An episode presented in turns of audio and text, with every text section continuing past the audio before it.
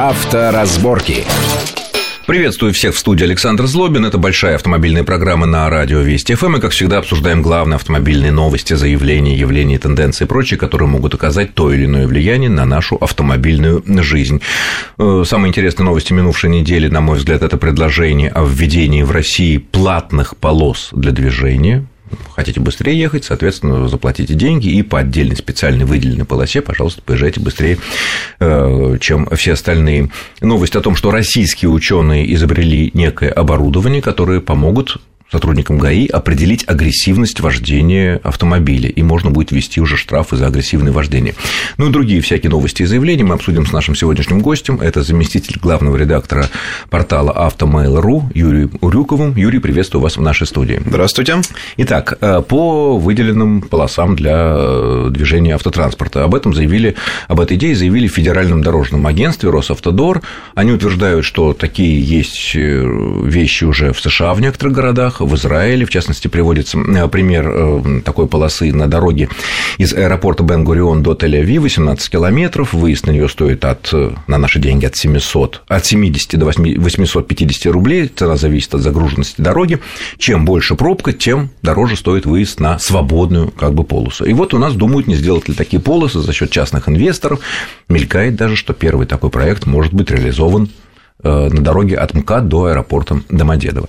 На твой взгляд, сначала, насколько это дело у нас реализуемо, а если это реализуемо, насколько это поможет избавиться нам от пробок? Да, но предложение действительно серьезное, тем более исходит из серьезного источника. Росавтодор это все-таки солидная организация, которая просто так э, слова на ветер не бросает. И э, проект сам по себе действительно интересный.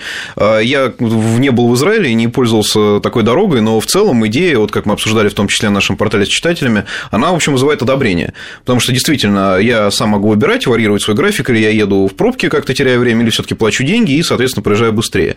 А, в принципе, все правильно, но вопрос вот абсолютно точно в реализации этого проекта, потому что сейчас объявили о том, что и плата будет варьироваться, и контроль электронно осуществляться. Опять же, как? То есть, у нас э, камеры до сих пор не могут определить проезд на красный свет, а мы думаем о том, как они будут фиксировать, собственно, выезд на полосу, еще варьировать стоимость. Это нужно, соответственно, продавать чипы специальные, а, каким-то образом систему контроля налаживать опять же, даже на платных дорогах, которые в том числе Росавтодор контролирует, э, поначалу были проблемы с этими трансподерами, которые позволяют бесконтактно осуществлять оплату проезда. Если у нас пока даже такие, в общем-то, мелкие Но вещи сейчас, еще не сейчас уже заработали эти транспондеры, когда виньетка, автомат считывает, у тебя есть там деньги, как бы на этой виньетке он списывает деньги, сейчас это да, сейчас, да, сейчас, насколько я понимаю, процесс налажен более-менее, потому что жалоб уже практически не встречается. Если сначала они, э, в общем-то, шли массово, скажем так, то сейчас э, те, кто постоянно пользуется такой карточкой, ну, точнее, устройством таким. В общем, они довольны. И, естественно, вот в этом-то и вся проблема возникает. Если мы сможем наладить процесс, то почему бы нет? Понятно. Хорошая идея. А нет ли здесь такой опасности, что наши особо одаренные автомобилисты будут э, пользоваться этой платной выделенной полосой так же, как они сейчас пользуются э, тоже фактически платной полосой для общественного транспорта. Сейчас вот, ну, понятно, это все как бы неофициально, но если тебе очень надо, ты едешь по выделенной полосе для автобусов, да, ты, скорее всего, получишь штраф на 3000 рублей, но ты зато всех обогнал, да. Вот для того, чтобы эти и пользоваться, и не платить, многие наши сограждане приклеивают к номерам листочки, поворачивают номера как-то, но есть огромное количество способов. Вот здесь нет такого, что все туда набьются, и вся идея э, рухнет. Конечно, такое может быть. У нас, естественно, любят изобретать пути и выходы из таких сложных ситуаций жизненных. Ну, чтобы и всячески платить. обманывать, да, электронику, естественно, чтобы не платить. И такое будет однозначно. И будут различные приспособления, как у нас, в общем-то, практиковались одно время наклейки, которые якобы изменяют цифру на номере. То есть, вплоть до таких изощренных методов все это возможно и доступно будет. А, но здесь уже как раз задача, собственно говоря, государства регулировать движение и штрафы таким образом, чтобы таких попыток не возникало. Такие попытки у нас в стране все равно будут. Это надо принять как должное. Это, в общем-то, к сожалению, наверное, естественный процесс. А, но с ними бороться, да, вот должны, собственно, организаторы вот этих вот полос. Э, в Соединенных Штатах, которые столкнулись с проблемой пробок гораздо-гораздо раньше, чем э, мы, там, ну, по утверждению э, Росавтодора, там тоже есть такие вот платные полосы, но в основном там есть специальные так называемые быстрые полосы для тех авто, ну, понятно, для автобусов, для общественного транспорта, но и для тех автомобилей, вот в Калифорнии это очень распространено, в котором находится минимум 3 или 4 человека. При этом они, естественно, бесплатные полосы. Если ты везешь на работу соседа, например, вместе, или там, я не знаю, соседских детей везешь в детский сад, то тебе весь, э, пожалуйста, приоритет бесплатно. А вот исходя из твоего опыта путешествия по Соединенным Штатам, э, как это контролируется?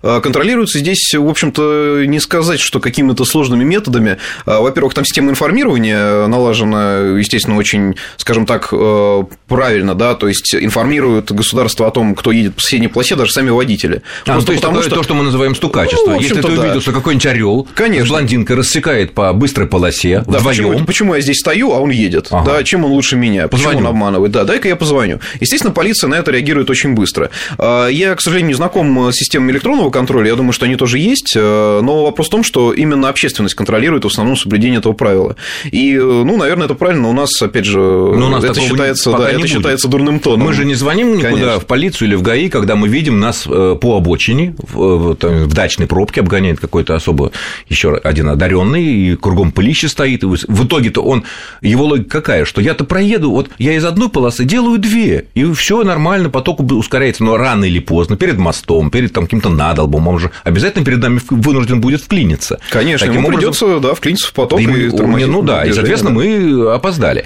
А, с другой стороны, в Америке тоже ведь люди бывают и хитрые, и были такие сообщения, что изловили нескольких людей, которые специально покупали резиновые надувные куклы в известных магазинах, ну, наряжали в какую-то там одежду, в рубашечки в какие-то, и сажали сзади у тебя три, три резиновые куклы, вроде бы не видно, что, соответственно, у тебя это не живой человек, а ты на быстрой полосе. Да, была такая история, но вот здесь мы подошли к такому важному моменту, что э, все меры, которые позволяют избавить или облегчить, скажем так, э, движение в час пик, они, в общем-то, натыкаются в итоге все равно на проблему количества автомобилей. В той же Америке, вот если в Лос-Анджелесе выехать на дорогу в час пик, даже вот эти полосы, где, по идее, э, движение должно быть более быстрым, они все равно замедляются. И люди точно так же там теряют время и в пробках и так далее. Поэтому вот эти вот хитрости, они приводят к тому, что дорога встает вся целиком. То есть машин уже стало столько, что какие бы, в общем-то, власти не придумывали методы и пути решения, все равно нужно еще опять что-то изобретать. А сами есть... американские или немецкие автомобилисты, они не додумываются до сих пор до простейшей вещи, которые практически многие у нас освоили, это езда по обочине. Вот там как-то вот они вот, вот не ездят. Ну, и меня это радует, да, потому что очень обидно вот получить, в общем-то, в бок э, камень или пыль или что-то еще, какую-то грязь от того, кто обижает пробку по обочине. Но в целом, если разумно подойти, в этом что-то может быть, как и в платных дорогах у нас, потому что все таки ну, у тебя есть выбор, либо ты едешь по не самой лучшей, по загруженной, там, не знаю, дороге, но бесплатно и не очень быстро, либо ты встаешь на платную дорогу, платишь, ну, вот, собственно говоря, как наша первая дорога в районе Москвы, это Одинцовская обходная дорога, э, в принципе, люди с удовольствием пользуются. Да, но здесь есть еще один э, такой важный момент, э, чтобы бюджет не расходовался бесцельно, потому что у нас, когда появилась идея введения выделенных полос или реверсивных полос, вот это, наверное, даже более интересный пример, все сразу хорошо, любую магистраль, где хоть можно сделать реверсивную полосу посередине, мы будем ее делать. Шоссе энтузиастов, Ярославское шоссе. Несколько лет полосы проработали, и тут вроде как власти начали понимать, что где-то, наверное, это не очень эффективно. А какие а резоны? Давайте... Почему? А вот, да, называются причины такие, что якобы они неэффективно работают. То есть деньги были потрачены на инфраструктуру, на разметку, на светофоры и прочее, прочее. А в итоге получается так, что деньги ушли в никуда.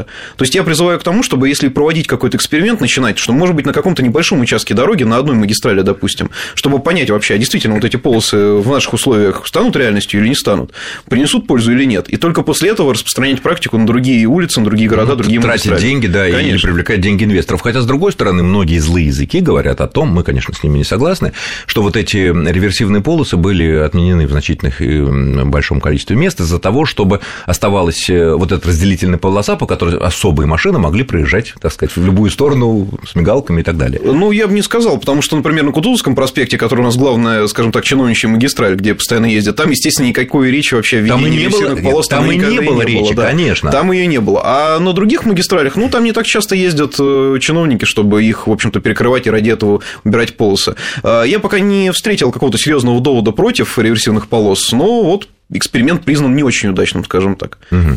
Понятно. Хорошо, следующую новость переходим, э, тоже довольно интересная. Уже несколько лет э, многие депутаты, самые разные причем, предлагают ввести штраф за агрессивное вождение. Однако другие государственные органы утверждают, что определить агрессивность вождения очень сложно. Если мы доверим это дело сотруднику ДПС на дороге, то вполне возможна коррупция, потому что сотрудник будет говорить, что ты вел себя агрессивно. Почему агрессивно? А потому что так, а потому что сяк и так далее. Вот. Более того, еще в прошлом году э, Дмитрий Медведев поручил э, профильным ведомствам проработать этот вопрос и как-то определить четкие критерии, что такое неосторожное вождение, опасное вождение и так далее. Но пока никаких новостей по этому области мы не слышали. И вот теперь э, ученые из Московского автодорожного института э, по сообщениям изобрели такой специальный нехитрый прибор, который может позволить э, показать сотруднику ДПС, который стоит на дороге и который имеет тоже, соответственно, терминал для слежения за этой ситуацией, агрессивный человек едет или нет. В частности, такая специальная программа, которая встраивается в компьютер уже имеющийся автомобиля, поэтому не, не бог ведь какие деньги дополнительные. Она измеряет изменение скорости, частоту измерения скорости, ускорение, торможение, расход топлива. И видно, насколько человек дерганно едет в том-то. Или, например, он едет как-то очень странно медленно, очень странно как-то неуверенно, может, пьяный, может, боится попасться, может, не знаю, права забыл и хочет, так сказать, чтобы совсем незаметно его было. Вот на твой взгляд, Э, это реально вообще сделать такую программу, чтобы она четко определяла, да, вот та граница, которую ты пересек, значит, изволь заплатить штраф, там, я не знаю. Ну, вообще за серьезное агрессивное вождение штраф должен быть действительно высокий. Эти шахматисты, которые носятся превышением скорости потока на 50-60 километров, это опасно. Да, учитывая плотность потока, конечно. А, технически все это реализуется достаточно просто. Это как раз к разговору о том, что как бы неплохо было бы иметь в машине черный ящик, как в самолете, который фиксирует все параметры, с которого очень быстро их можно забрать. В принципе, такой уже есть. В любом современном автомобиле столько электронных блоков, которые фиксируют ну, практически всю информацию. Те же самые ускорения, замедления, открытие педали, там, нажатие педали газа, тормоза. Все это фиксируется. Вопрос в том, чтобы информацию, скажем так, выдать э, на какой-то внешний источник. Сейчас для этого используются компьютеры в дилерских центрах, специальные сервисы сервисные. Естественно, обычно автомобилисты их нет, хотя их можно купить, опять же, это не какие-то закрытые вещи, пожалуйста, в любом магазине запчастей вам такие сканеры могут предложить. Соответственно, они могут появиться и у гаишников, нет проблем. Вопрос, э, скажем так, превратить э, вот это вот язык электронных э, цифр, электронных параметров и показателей в какую-то понятную таблицу, график, я не знаю, в инфографику, в конце концов, чтобы и водитель, и гаишник поняли, да, там, да, вот, вот та красная черта, которую мы да. перевели. А вот здесь ну так, мы продолжим этот интересный разговор через несколько минут буквально. Авторазборки.